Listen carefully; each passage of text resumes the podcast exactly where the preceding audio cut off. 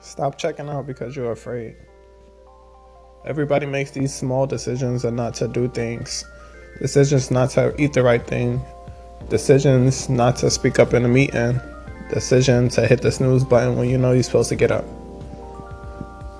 And these tiny decisions take you so far off the track that you're trying to achieve, you end up never achieving it because you're afraid or self-doubt.